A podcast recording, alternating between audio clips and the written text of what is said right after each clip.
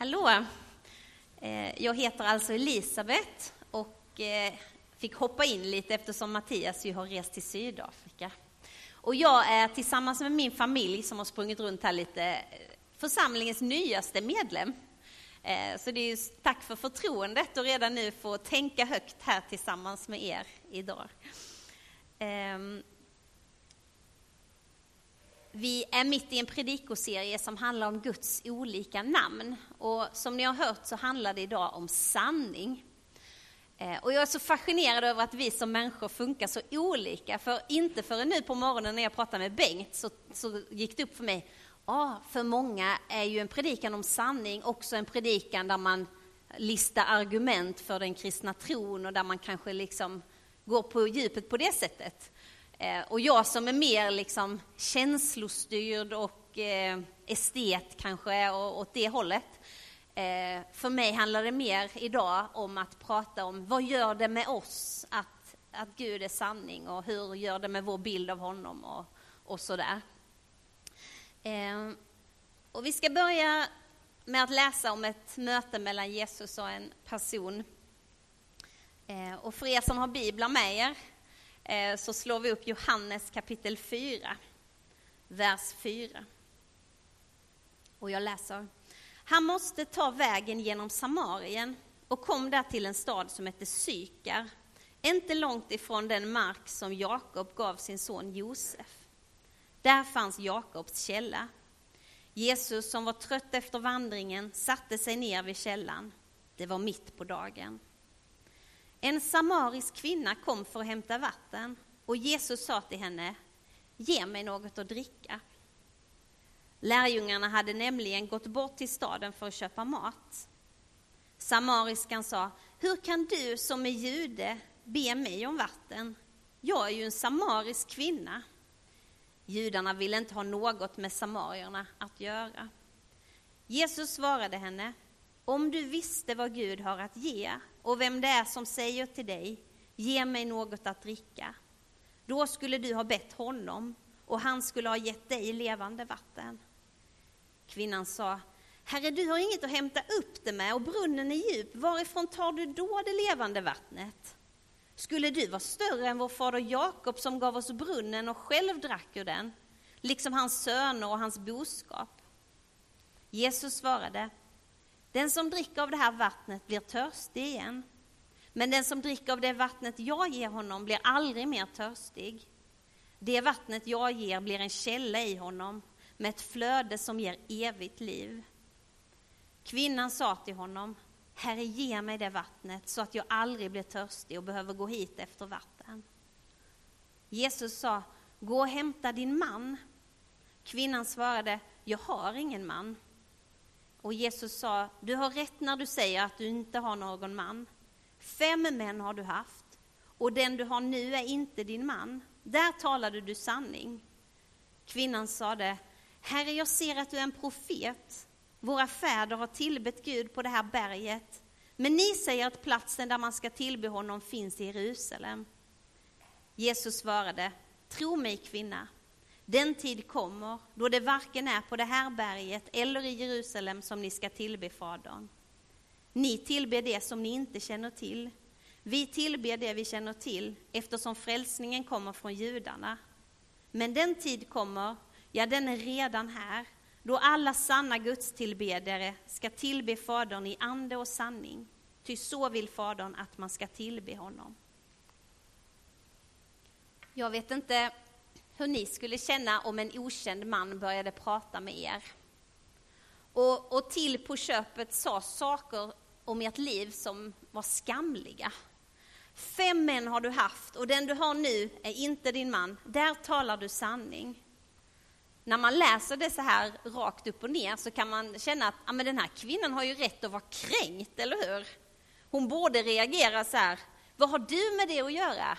Lägg dig inte i. Eller det där vill inte jag prata med dig om. Men, men det verkar som att det sker saker här bortom det vi läser.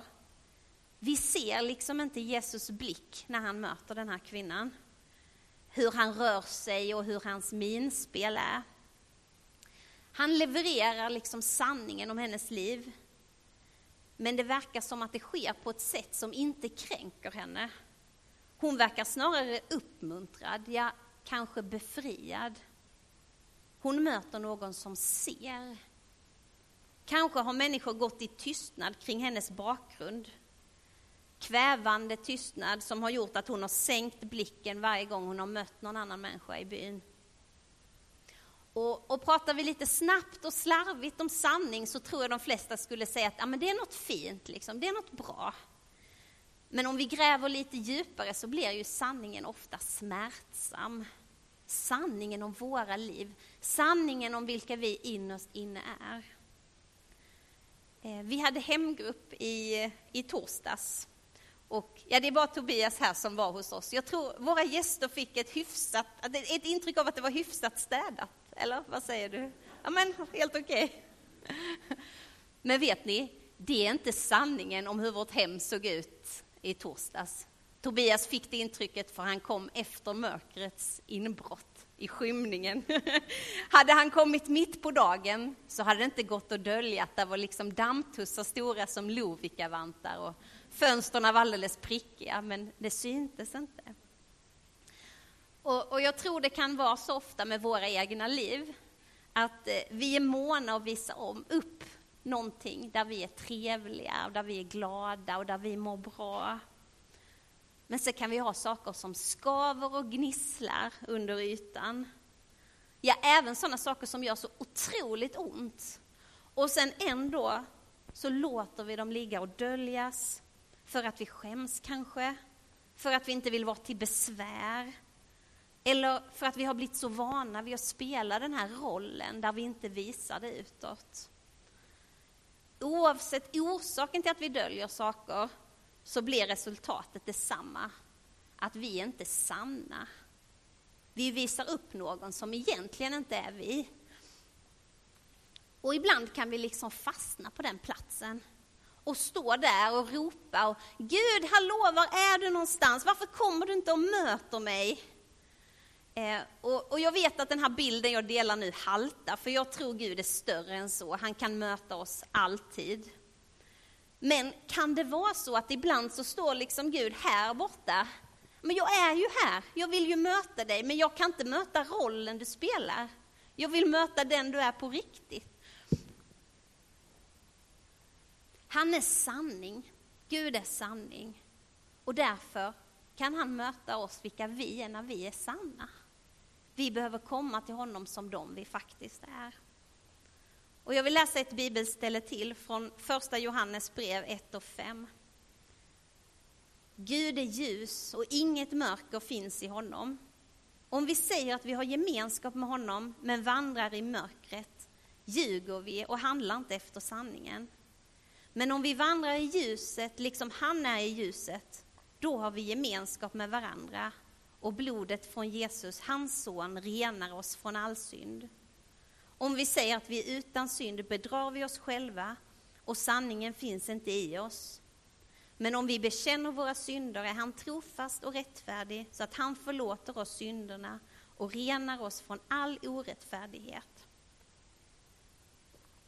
En del i vår kristna tro som nästan helt har försvunnit ur den kyrkotradition som vi befinner oss i, det är bikten. Och att bekänna sina synder högt för någon annan. Och jag tror faktiskt att vi skulle må bra av att återerövra det där lite. För jag tror det är många av oss som vid något tillfälle eller flera i vårt liv har erfarit den här, hur det känns att låta ljuset lysa upp våra inre mörka rum. När man liksom på stapplande steg har sökt upp en vän och sen berättat om sin kamp, om sitt mörker, om det man står i och låtit ljuset komma in. Och det är smärtsamt och tufft. Men det sker också ett under där. När vi delar vår kamp med någon annan så känner vi oss befriade. Och jag hoppas många av er lyssnade på Thomas Sjödins vinterprat, för det var fantastiskt bra. Men där sa han, mörker plus mörker är lika med ljus. Det händer någonting när vi delar vårt mörker. Och hur skamlig och mörk vår börda än var som vi burit omkring på, så kommer ljuset med befrielse och lättnad och också med kämpaglöd. Nu kan jag göra något åt det liksom. Eh, och sen, det är inget vi ska lägga vårt fokus på i vår kristna tro, men, men vi tror ju också på en mörk verklighet. Eh, och den onde kallas i Bibeln för lögnens fader. Och hans främsta mål är att du ska leva i lögn. Om hur värdelös du är, om hur hopplös du är, om hur omöjlig din situation är. Men vet du, om man släpper in ljuset så har lögnens fader ingen chans på det. Låt ljuset strömma in i ditt liv och avslöja lögnen om vem du är. Du är skapad till Guds avbild. Du är dyrbar. Ingen kan ersätta dig. Och det finns alltid hopp, hur mörk och hopplös en situation än kan verka. Tillbaka till kvinnan vid brunnen. Där skedde saker bortom orden. Sanning bara i sig själv kan vara liksom hänsynslös och brutal. Men från Gud så kommer alltid sanning samtidigt som kärlek och barmhärtighet. För han är ju det också, eller hur? Och i Jesu blick så möter kvinnan barmhärtighet och kärlek. Och i det läget så gör sanningen henne fri. Hon blir fri från ett smärtsamt förflutet genom att lyfta upp det i ljuset och prata om det. Och från det läget så kan hon börja och fyllas med någonting nytt. Något som kan ersätta skammen som hon har plågats av. Jesus säger att han kan ge henne det levande vattnet. Och hon smakar det. Och det verkar som att hon fylls upp med det. Hon går därifrån och kan inte prata om någonting annat. Jesus är vägen, sanningen och livet. Han är sanning. Och det hebreiska ordet för sanning heter, jag kan inte uttala det, men emet. Och det betyder att vara solid, att vara säker, pålitlig. Och i andra Timoteus, Timoteus två tretton står det: är vi trolösa förblir han ändå trogen, för han kan inte förneka sig själv. Han kan inte förneka sig själv, han är ju sanning. Så hur lögnaktig eller trolösa vi än är, så är han det han är. Och därför är han också pålitlig. Det som står här är sant, det är solitt. Man, det tåls att bygga sitt liv på vilka stormar som än må komma. Och jag tycker det är så skönt att veta att i Jesus finns inte i oss. Vi ger varandra benämningar. Ja, men hon är sån och han är sån. Men då vet man att man är det till någon viss grad. Eller liksom, vi har olika lager och olika egenskaper i oss. Men Jesus är det han är. Han är sann. Och precis som Bengt var inne på så har vi nya utmaningar. Vi som lever nu som inga generationer har haft före oss. Det här med att vi ständigt möter människor, behov, åsikter som är på en annan fysisk plats än vi är. Eh, och det här med att vi har en hel dator i telefonen som gör att vi har en hel värld bara liksom några klick ifrån oss. Eh, det har vi vant oss vid på bara några få år. Vi omges av nyheter och impulser hela tiden, och jag tror det kan blir lätt att man blir lite förvirrad. Liksom, var är min verklighet just nu? Är det den här diskussionen jag håller på med när jag pratar om något på Facebook? Eller är det den här bilden jag la upp nu? Vad, vad är liksom verkligheten? Ehm, och när jag förberedde den här predikan så kände jag att jag har svårt att låta bli det som jag nyss har varit med om och är så liksom färgad av. Att, eh, precis före jul så flyttade min pappa hem till himlen. Och vi fick liksom en annorlunda jul i, i familjen. Men väldigt närvarande. Vi liksom ömsom grät och var ömsom glada. Vi har ju småbarn liksom, så att det, livet är full, full gång där mitt i allt. Och i närheten av sådana händelser då skalas liksom allt oviktigt bort. Livet blir här och nu, och det blir tydligt vad som är liksom verkligt viktigt. Tiden stannar upp Och man glömmer bort att kolla Facebook. Och man glömmer bort att det finns en hel värld som pågår. Alla nyheter som flödar. Man glömmer bort det. Verkligheten är bara här och just nu. Och hur smärtsamt det än har varit så är det också något vackert och befriande. Döden påminner oss om hur kort vårt liv är. Hur förgängligt den är. Det är. Den påminner oss om sanningen om våra liv. Och vår sanning är att vi är gäster och främlingar här på jorden. Vårt hem är någon annanstans. Och i ljuset av det så skakas liksom alla prioriteringar i livet om. Det är som att hjärtat kalibreras. Saker hamnar i ett annat ljus och vårt förhållande till allt i livet ställs om. Våra pengar blir plötsligt bara något vi förvaltar och därför kan vi ges frikostigt. Och våra hem blir bara ett tält där allt huvudbry kring renoveringar och hur liksom allt oro kring hur man städar och allting vänds om till att hur kan det här vara till nytta för andra människor? Och vår tid som vi går runt med och har lika mycket av, fast en del oroar sig för hur de ska hinna.